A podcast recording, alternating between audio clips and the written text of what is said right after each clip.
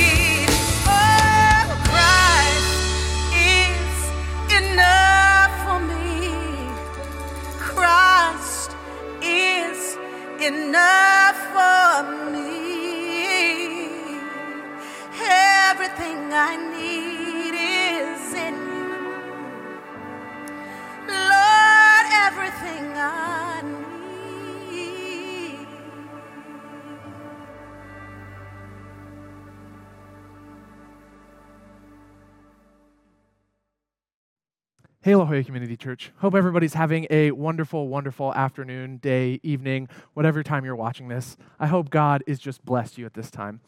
Uh, I am the student ministries director here at La Jolla Community Church, and I just wanted to bring you uh, a message to continue the story about the good life that we've been talking about. And we're, today we're going to look through the lens of Exodus 18 and the relationship of Moses and Jethro.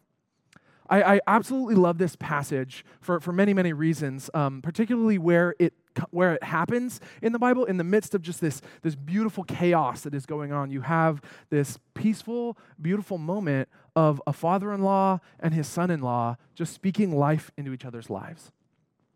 So the passage opens in Exodus 18, and we see Moses and Jethro share in the joy that God had done through Moses. See, Moses shares the craziness that has happened coming out of Egypt, smacking a rock with a stick and, and having a torrent of water and all the great, beautiful things that are going on in his life. But Moses leaves out something very important. See, Jethro gets all excited about the beautiful and crazy things that have been going on in Moses' life. But he wakes up the next day to see this massive line outside of Moses' tent.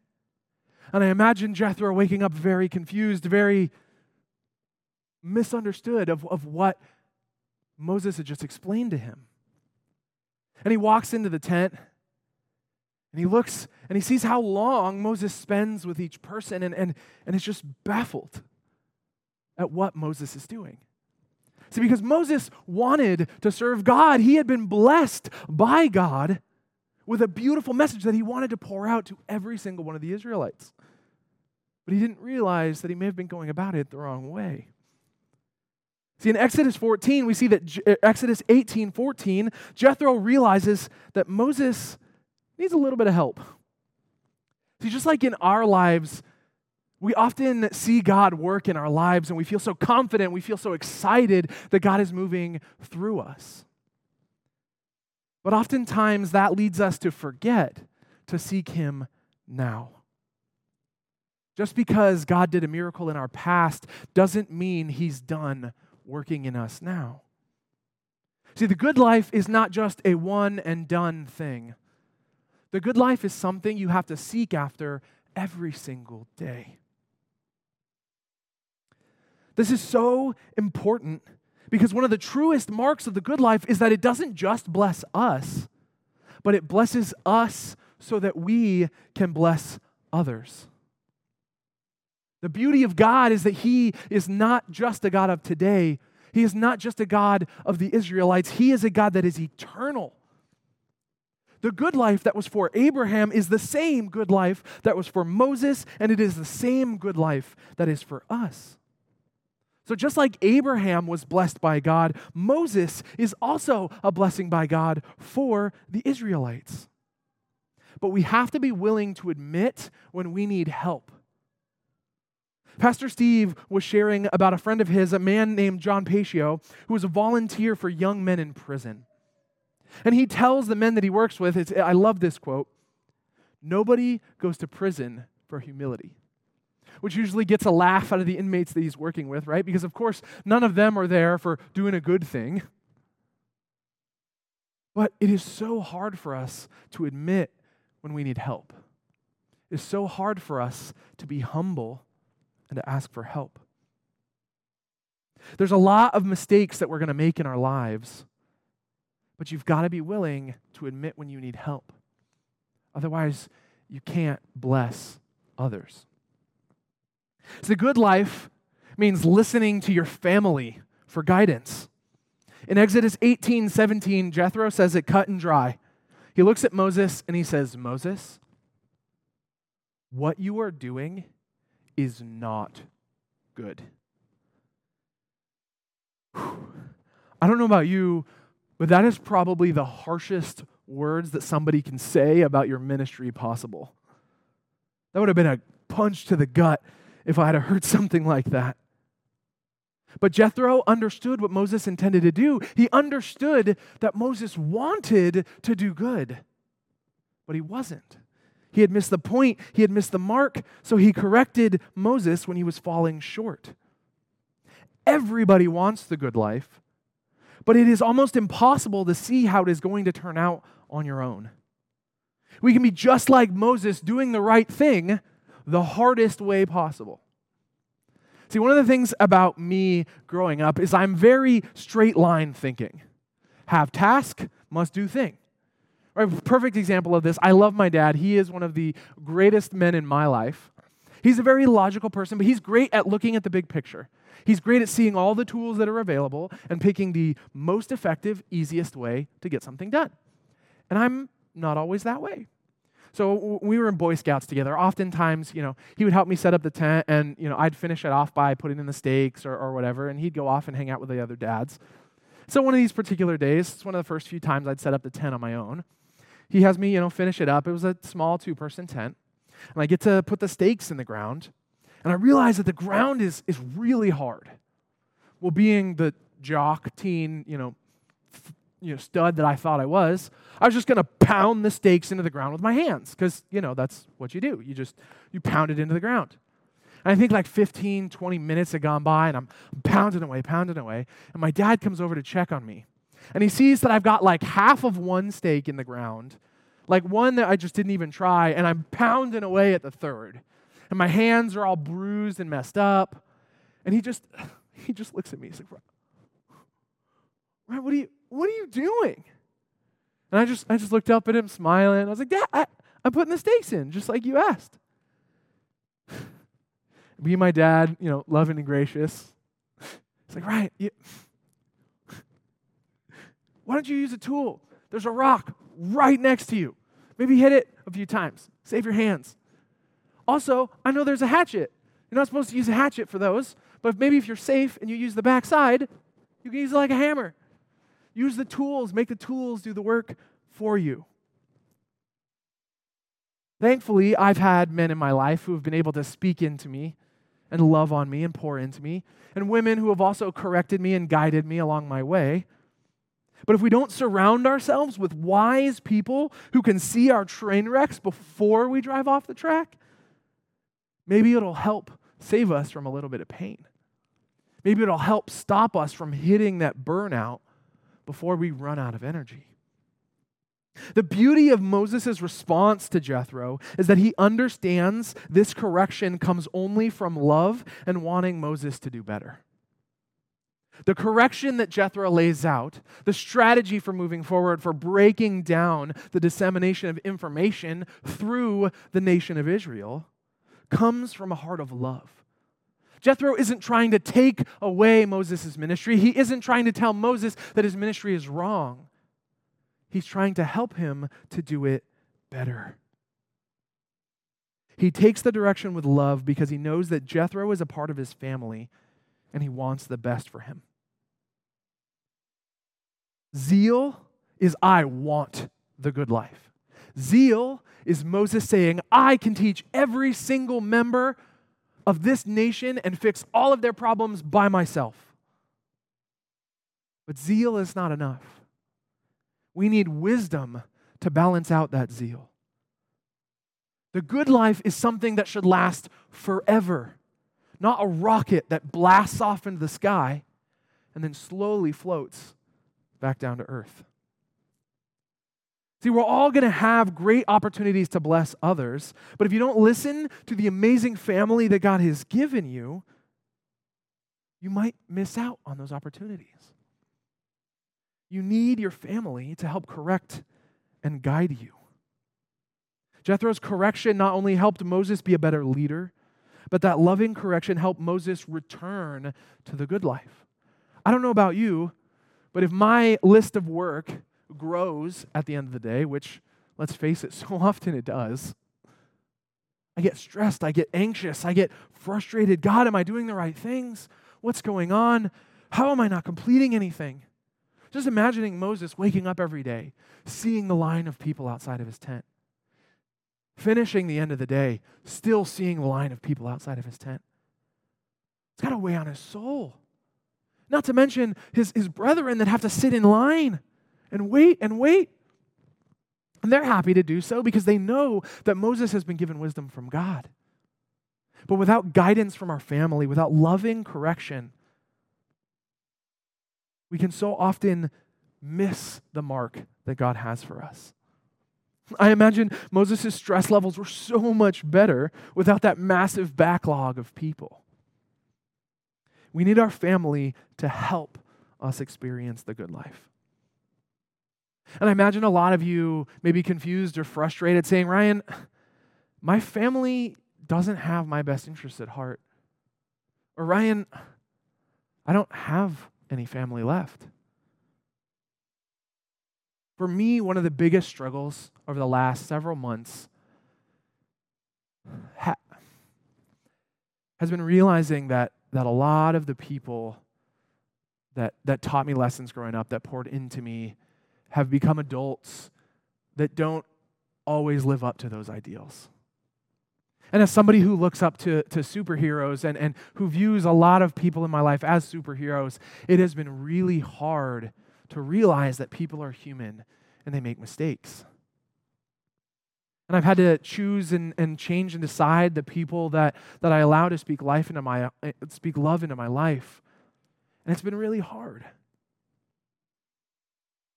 It's been really hard to realize that the humans make mistakes. And I, and I know that may sound silly to some of you, but when somebody you look up to does something that, that just really hurts you, it can be hard. When a family member that you love and care for says something that just cuts you deep, those wounds take a long time to heal. And I'm not trying to say that your family should be blindly trusted and that every word, evil or good, should be taken and worn like a badge. No, that is, that is the opposite of what I'm saying. See, the beauty of being part of the body of Christ is that your family is going to grow and change. It'll shift and expand as you walk through life. Pastor Steve pointed out something to me that, that just blew my mind, and it is the most simple of fact, but it's beautiful when you realize what it means. See, Jethro wasn't Moses' birth father, he wasn't his stepfather, he was his father in law which means that Jethro showed up in Moses' life much, much later in his life. He wasn't born with Jethro. God sent Jethro because he knew that Moses would need a man to look out for him. God sent Moses, sent Jethro, sorry, so that Moses could be corrected. I say this almost every time I come up to do announcements. And some of you may be frustrated and annoyed by it at this point. But I say it all the time because I firmly, firmly believe it. The beauty of being a member here at LJCC is that no matter what phase of life you are in, no matter what problems, greatness, whatever is going on in your life, you belong here at LJCC. You have a place here. I know that whenever I have some struggle going on in my life, when I am frustrated, I can call up Janet Griffin and be like, Janet, I just need somebody to love on me right now. And she will give me a hug through the phone, on FaceTime, however, she just pours out that love. If I need a mentor, somebody to go over a, a, a scripture that I'm struggling with, I can call up Pastor Steve. Hey, Pastor Steve, I don't know about this passage. Can you help me out? Mike Hedman regularly calls me, Hey, how can I pray for you, Ryan? Family isn't just your blood, isn't just what you were born into. That is the beauty, the power, and the glory of being part of the body of Christ, and even more specifically, a member at LJCC. This church knows how to love like nobody else.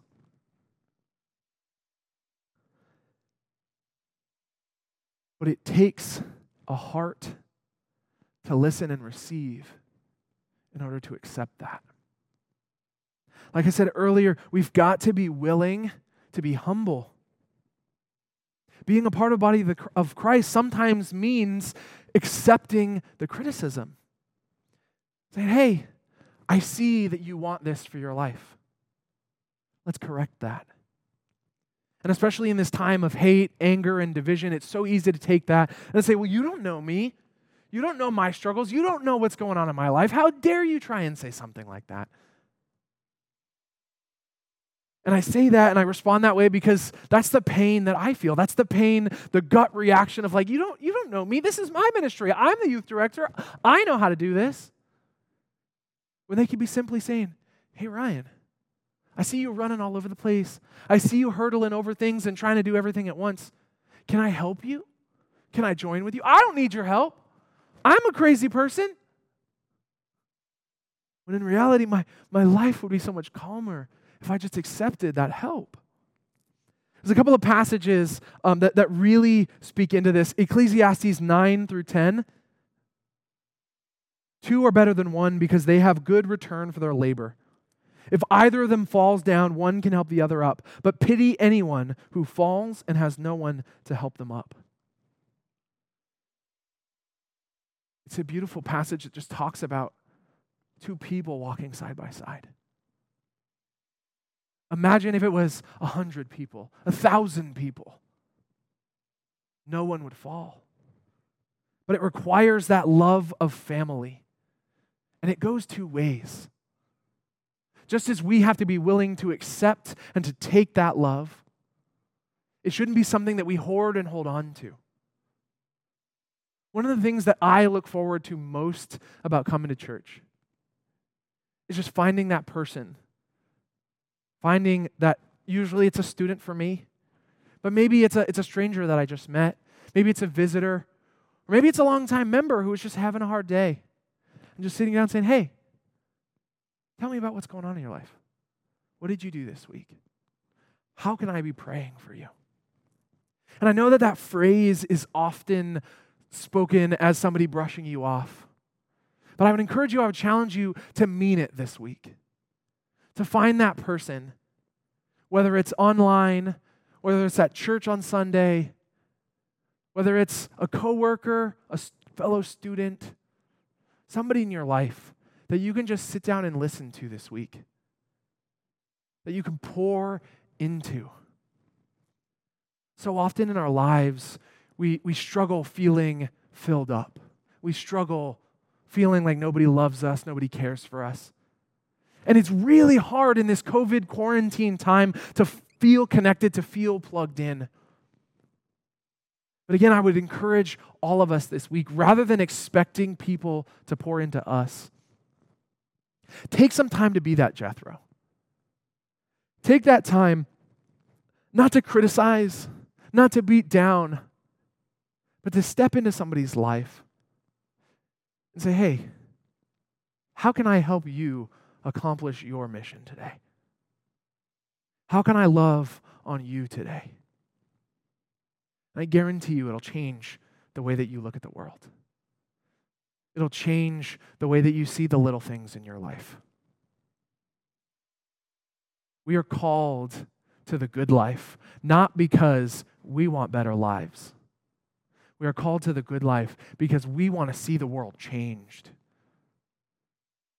if our hearts are lifted up, if we are being poured into by God, if we are being poured into by our family, by those that love us, by those that care for us, then we can be ambassadors. We can be champions of the word and pour out that love to the Moseses in our life.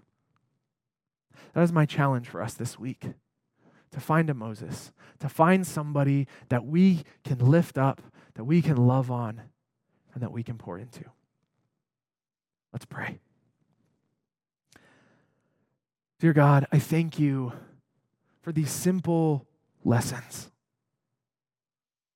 I thank you for the opportunities to see how fathers and sons, how mothers and daughters, how sisters and brothers interact, God. That we have examples of biblical relationships so that we can seek the good life for ourselves and for those around us, God. I pray that you would help to lift us up this week. that you would fill us with so much joy and excitement that no news article, that no tragedy, that no ill will would be able to bring us down, God. That we would feel that pain and turn it into empathy for others. We would feel that frustration and turn it into action. We would feel that hurt and return it with love, God. I would pray that you would start work in us today that would change the globe. Lord, I thank you for the gifts that you have given us today. Thank you for the amazing friends and family that is La Jolla Community Church. Pray that you would continue to bring us people that we can love on and care for, God. That you would help us to be champions for the Word of God this week. We thank you. We love you. In Jesus' name, amen.